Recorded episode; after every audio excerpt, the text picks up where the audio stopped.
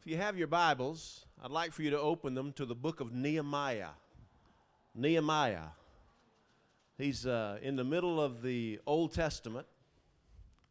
He's right after Ezra, but he's before you get to Psalms. Nehemiah chapter 3. Nehemiah chapter number 3. Let me ask you this question. Uh, many of you may not have a clue what I'm asking, and, but you'll know before I get through. Did you come here today with a BHAG? I'll tell you, I'm praying that you came in here today with a BHAG. Because what we're doing right here today is part of a BHAG. I want you to say that with me a BHAG. Have you come in here today with a BHAG? Nehemiah was a man of God who had a BHAG. And he invited all of God's people to have a BHAG. And they joined together to accomplish a BHAG. And that's what we're here today for. Nehemiah was the cupbearer to the king of Persia. What that meant was that when somebody brought food or a drink to the king of Persia, Nehemiah had to taste of it before the king did, so that if there was any poison in it, Nehemiah would die and the king wouldn't. It doesn't sound like that important of a job, but actually it was, not only because it saved the king's life, but, but because it put him in the presence of the king of Persia every day, most of the day. And so he became kind of a counselor to the king of Persia. But Nehemiah was a Jewish man. And he'd heard 800 miles away that the walls of Jerusalem that had been destroyed back in 586 BC, that those walls were still in ruin. And it burdened him and he asked the king of Persia if for permission to go home to Jerusalem to rebuild those walls. Walls around an entire city. How long do you think it would take to rebuild walls that go around, encircle, cover the perimeter of an entire city? It was a BHAG. Nehemiah chapter 2, Nehemiah chapter 2, beginning with verse 11. I went to Jerusalem, and after staying there three days, I set out during the night with a few men.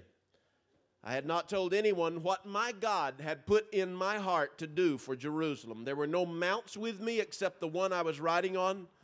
By night, I went out through the valley gate toward the jackal well and the dung gate, examining the walls of Jerusalem, which had been broken down examining its gates, which had been destroyed by fire. Then I moved on toward the fountain gate, the king's pool, but there was not enough room for my mount to get through. So I went up the valley by night, examining the wall. Finally, I turned back and re entered through the valley gate. The officials did not know where I had gone or what I was doing, because as yet I had said nothing to the Jews or the priests or the nobles or the officials or any others who would be doing the work. Then I said to them, You see the trouble we're in? Jerusalem lies in ruins and its gates have been burned with fire. So come, let us rebuild the wall of Jerusalem, and we will no longer be in disgrace. I also told them about the gracious hand of my God upon me and what the king had said to me.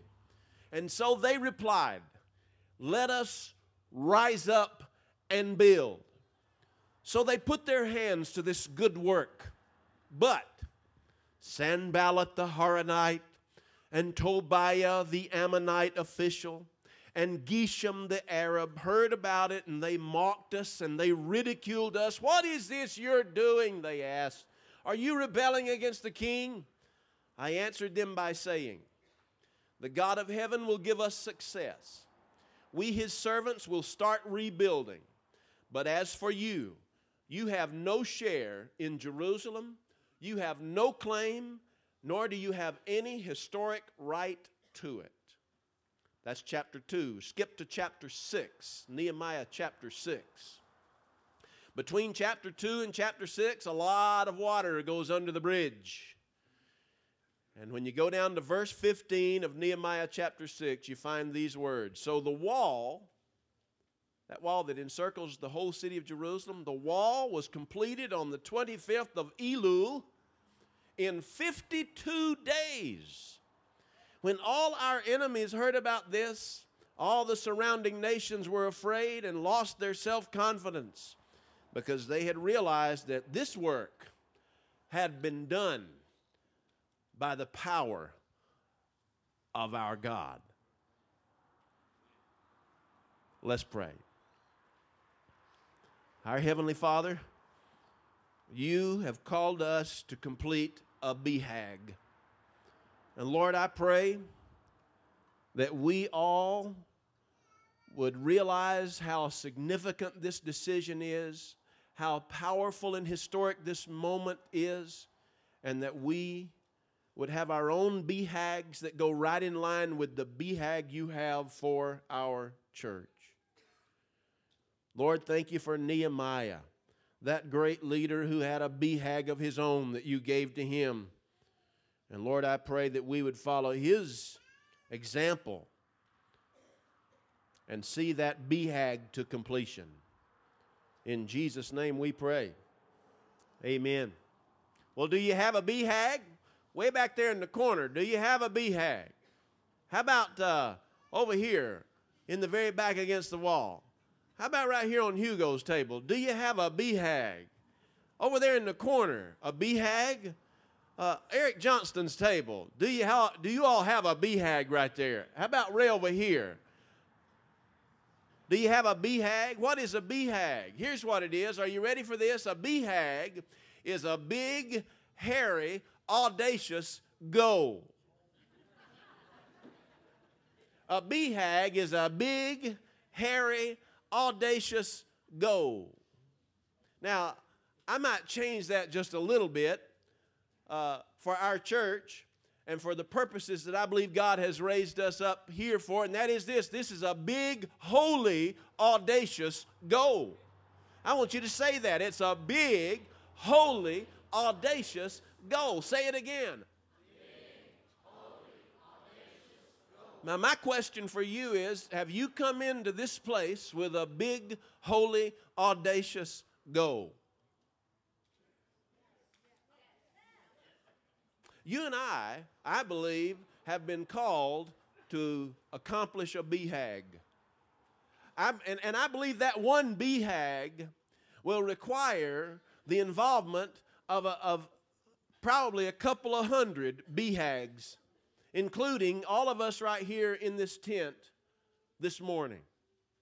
A BHAG. It was first proposed by a fellow by the name of James Collins in an article that was in a magazine back in 1994. Then he and another fellow incorporated it into a book entitled Built to Last. And he said this, he says, he says all the growing companies in America, whether small or large, they grew exponentially because they had a, here it is, a BHAG. You want some examples? How many of you have worn Nike tennis shoes before? Raise your hand. How many of you are wearing Nike tennis shoes today? Raise your hand. Anybody in here? How many of you are familiar with Nike tennis shoes? Raise your hand. Well, in 1960, we weren't. And yes, I was here in 1960.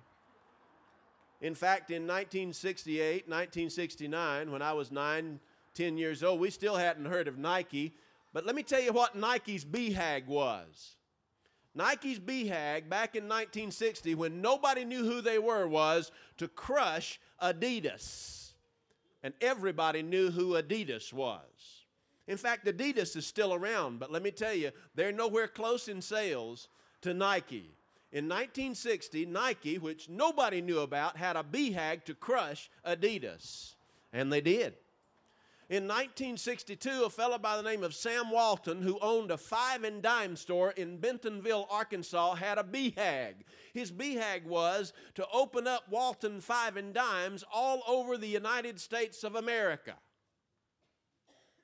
Boy, I wish he had accomplished that BHAG.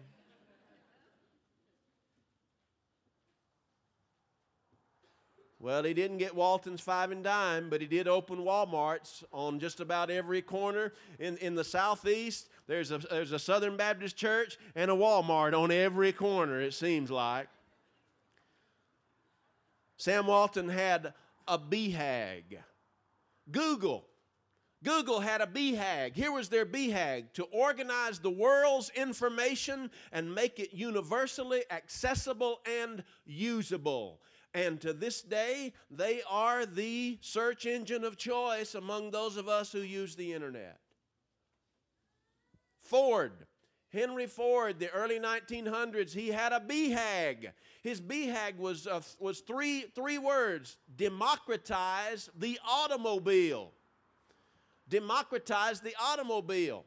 What that meant was to produce automobiles within the affordability of every household in America. And so he put together the assembly line in order to reduce cost. And within five years, automobiles were running off the assembly line within the price range of almost every American family. Henry Ford had a BHAG. Microsoft, Bill Gates and Microsoft had a BHAG. You know what their BHAG was? To put a computer on every desk and in every home. Raise your hand if you have at least one computer that you own in your house. Raise your hand, raise your hand, raise your hand high. Raise another hand if you have another computer at your office. Raise a hand high. Bill Gates thanks you very, very much. Do you have a BHAG? Do you have a big, holy, audacious goal. Amazon.com had a BHAG, every book ever printed in any language, all available in less than 60 seconds. By the way, that was their first BHAG. They have a new BHAG. You may have heard it. Amazon.com has a new BHAG, and here it is to outsell Walmart in the United States of America. You probably heard this week there's a big price war going on among booksellers. Books. You know who the two competitors are in the wrestling ring? Walmart and Amazon.com. There's a BHAG. In fact, in fact, top 10 bestsellers are on Amazon.com and Walmart.com for $8.99. Get them while they last. Do you have a, a BHAG? Do you have a big, holy, audacious goal? There are five different qualities to a big, holy, audacious goal, and I want to share them with you. Five qualities of a BHAG. Do you have a BHAG over here? How about over here? Do you have one? BHAG?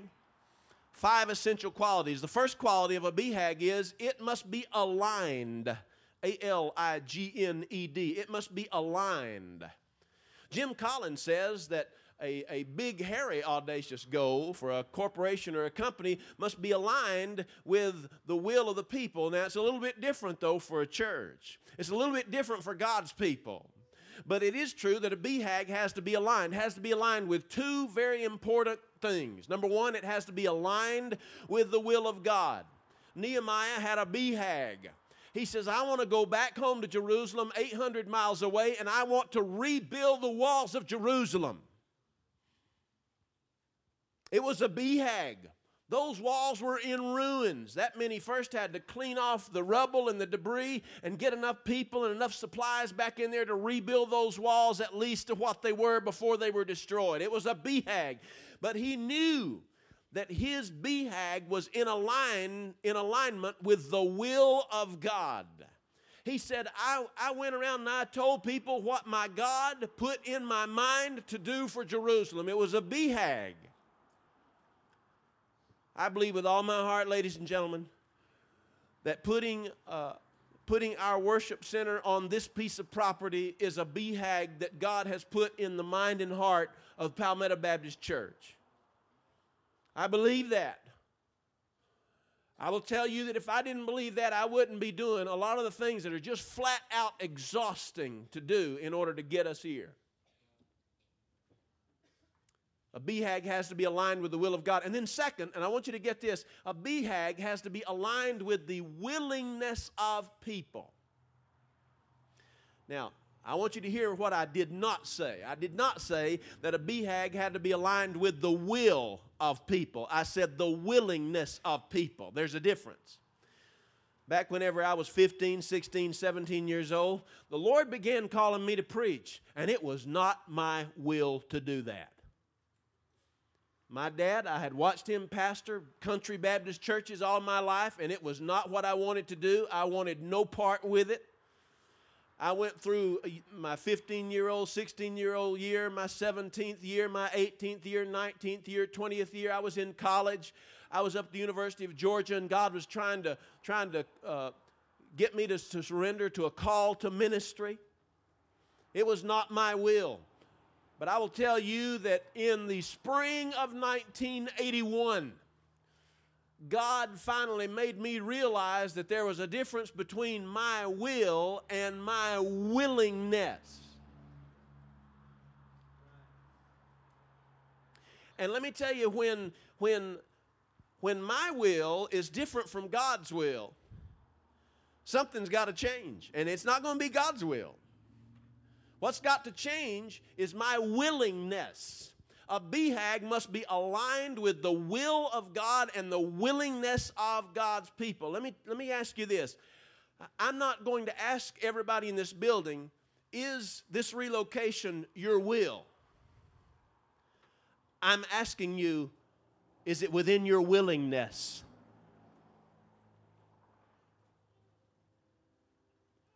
A BHAG must be aligned with the will of God and the willingness of God's people. Second, a BHAG must be audacious. Audacious. I love that word. Audacious. Say it. Is your BHAG audacious? You know what that means? It means uh, uh for a BHAG to be audacious, when you communicate it to people, if you hear somebody come up to you and say this word, you ready for this word? Impossible. If somebody comes up and in a phrase in response to your BHAG, they come up to you and they say, Impossible, my friend, you're probably on the right path. Because a BHAG has to be impossible.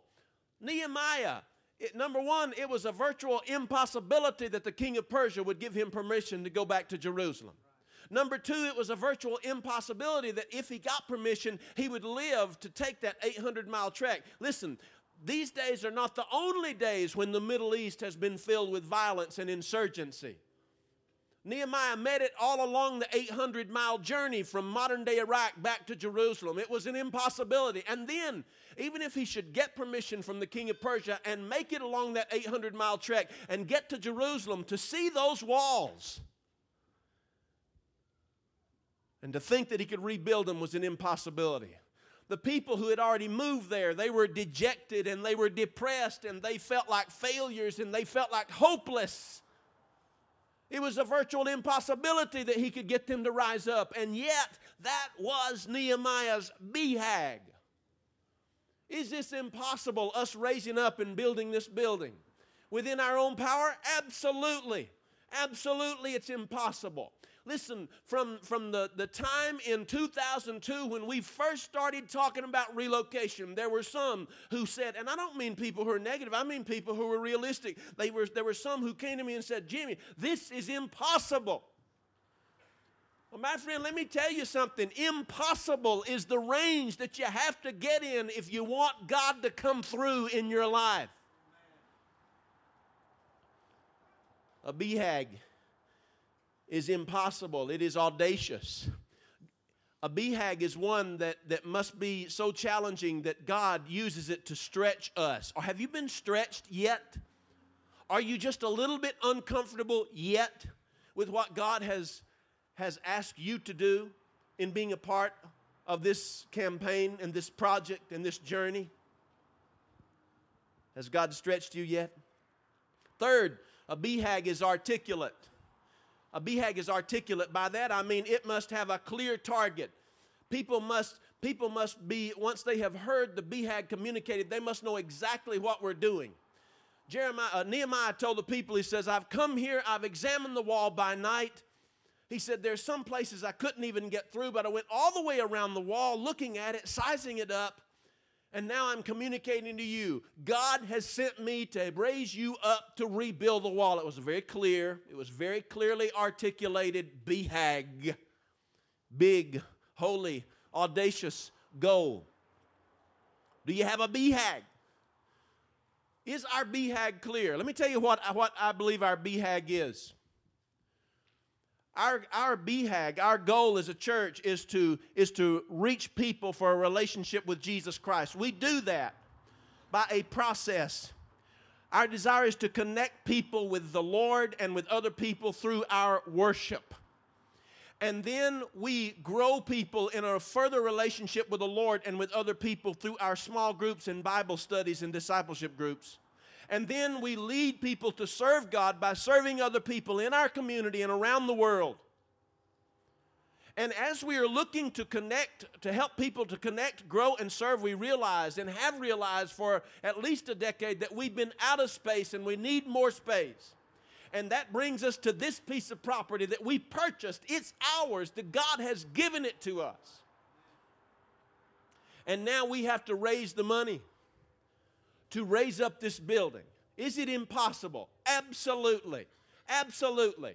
I've had people much smarter than me right here in this congregation to tell me quite frequently, this is impossible. We can't do it. Well, let me tell you, I agree 100%. We can't do it, but I'll tell you something else. We have a God who's able to do it, and through Him working through us, we will raise up and build.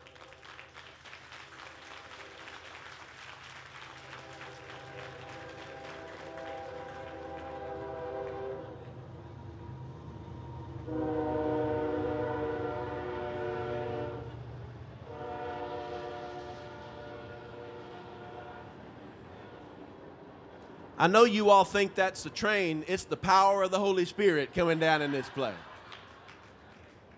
Like a rushing mighty wind.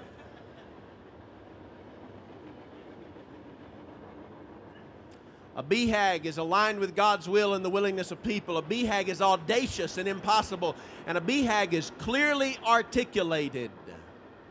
Number four. A BHAG is arduous. Arduous. A R D U O U S.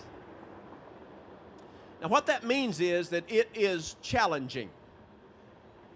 And what that further means is it will require innovation and creativity. Nehemiah had a BHAG.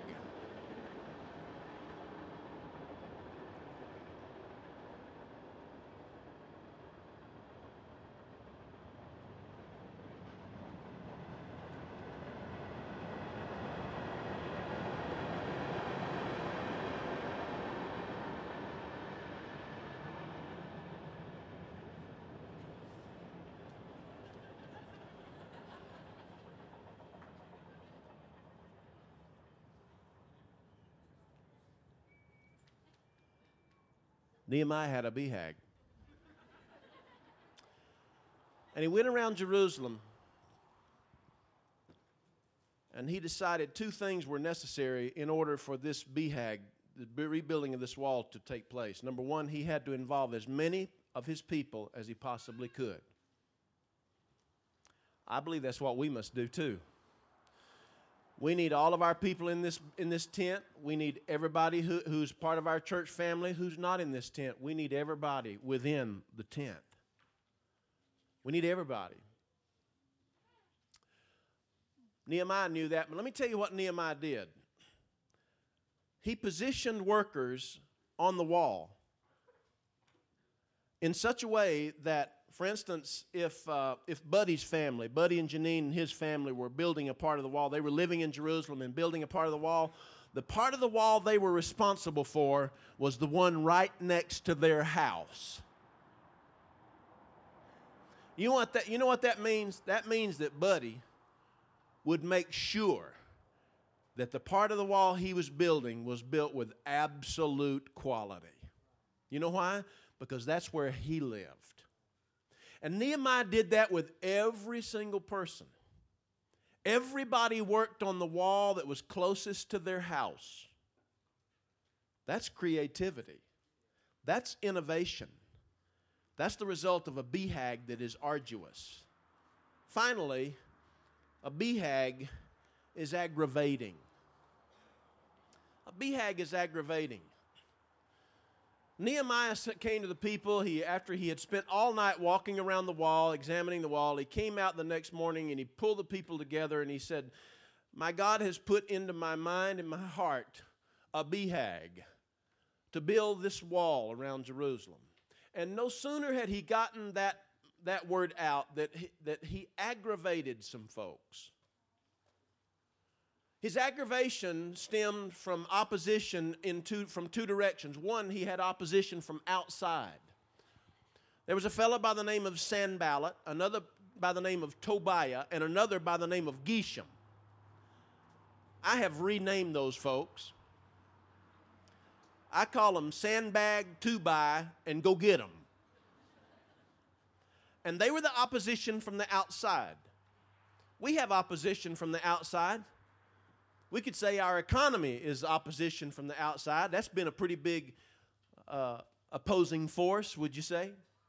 But there was also opposition from the inside. Nehemiah found to his utter dismay, a little bit later in the campaign, that there were some people inside the people of God who were corresponding back and forth with sandbag, two by, and go get them.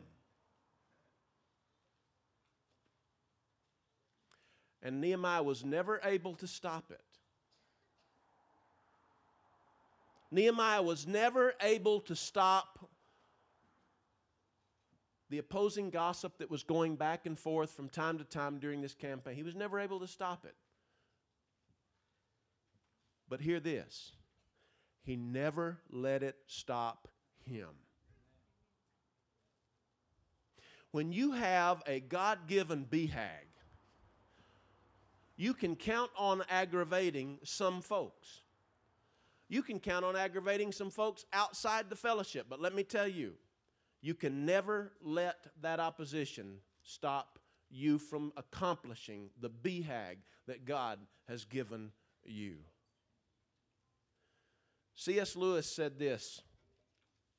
He said, If you read history, are you listening to me? If you're listening, raise your hand. I don't want you to miss this. C.S. Lewis said, if you read history, you'll find that the Christians who did the most for the present world were those who thought most of the next world. Those who did the most in this present world were those who thought the most of the next world. Ladies and gentlemen, you and I are being called upon today to make an investment it's an investment of your energy, it's an investment of your prayer life, and yes, it is an investment of your money. It is an investment that will not show up on the New York Stock Exchange next October or the October after that. You will not find it on the front pages of the Wall Street Journal, neither this year, nor the next year, nor 10 years down the road. But let me tell you this the investment that you are making will expand the borders and ministries of this church, and more people will be reached for Christ, and there will be more people end up in heaven because of your investment today. You're making an investment in heaven, you're making an investment in eternity and that is better than the Wall Street Journal. Ladies and gentlemen, the, the investment that you make today will be living on when the Wall Street Journal, long after the Wall Street Journal has printed her last edition. And, and your investment that you will make today will, will still be reaping div- dividends long after the New York Stock Exchange has burned to the ground. So you and I will make commitments today. I'm sure you've probably already decided what your commitment today is going to be. If you can make a commitment, and I, I am very much aware in this economy that we have people who've lost their jobs.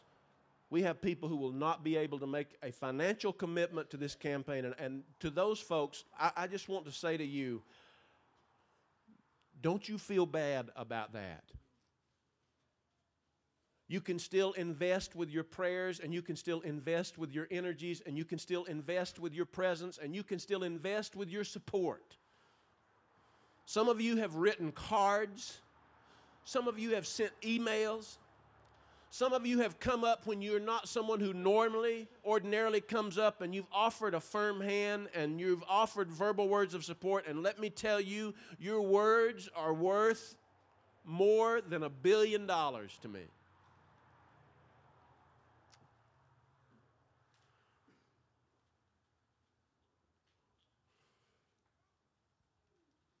For those of us who can make a commitment, you may have already decided what your commitment's going to be. And I just want to ask you one more time, if, you, if you'll just bear with me to do it. Are you, are you listening? Allow me to ask you this final question Are you sure that your commitment is enough? Are you absolutely sure?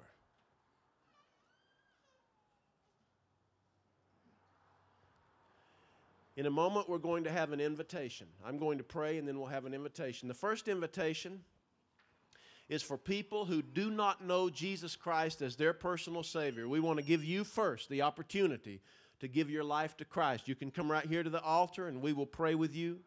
We'll help you through making that commitment. During that invitation, also, if you're a Christian, you've already been saved, but, but you want to rededicate your life on this special day, Celebration Sunday, and you want to come, we invite you to come. If you are here and you're not a member of this church, but you'd like to join this church, during the first part of this invitation, this altar is open to you. And we're going to take as much time as we need to with anybody who comes down to this altar, okay? And when that portion of the altar serve, altar call is, is done, then we'll have a second phase of that altar call in which we will invite you, everybody who is here ready to, you'll come with your commitment.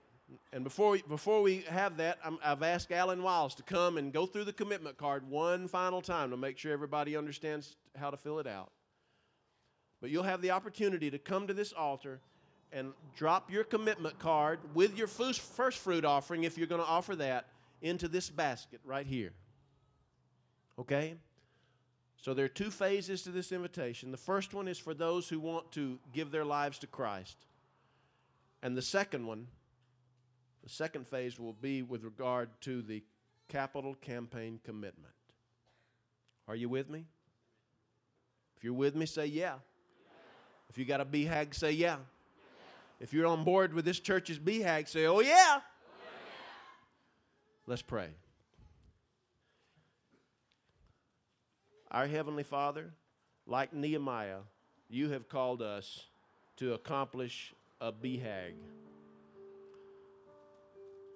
But Lord, our main goal is to reach people for you. Our main goal is to see people come to a saving knowledge of Jesus Christ. And Lord, during this first part of our invitation, my prayer is that people will come and say yes to Jesus. My prayer is that Christians too will come and say, Lord, I, I, want to renew my relationship with you. I want to rededicate my life to you. My prayer is, Lord, that during this first phase, people who are not members of this church will come and say, I want to unite with this church, become a, an official member. That's my prayer, Lord, as your Holy Spirit goes through this place. Lord, you already know my prayers about the commitments to this campaign. My prayer is that we will not only meet our congregational goal, my prayer is that we will exceed our miracle goal. You have placed it within our reach. It's up to us. In Jesus' name, amen.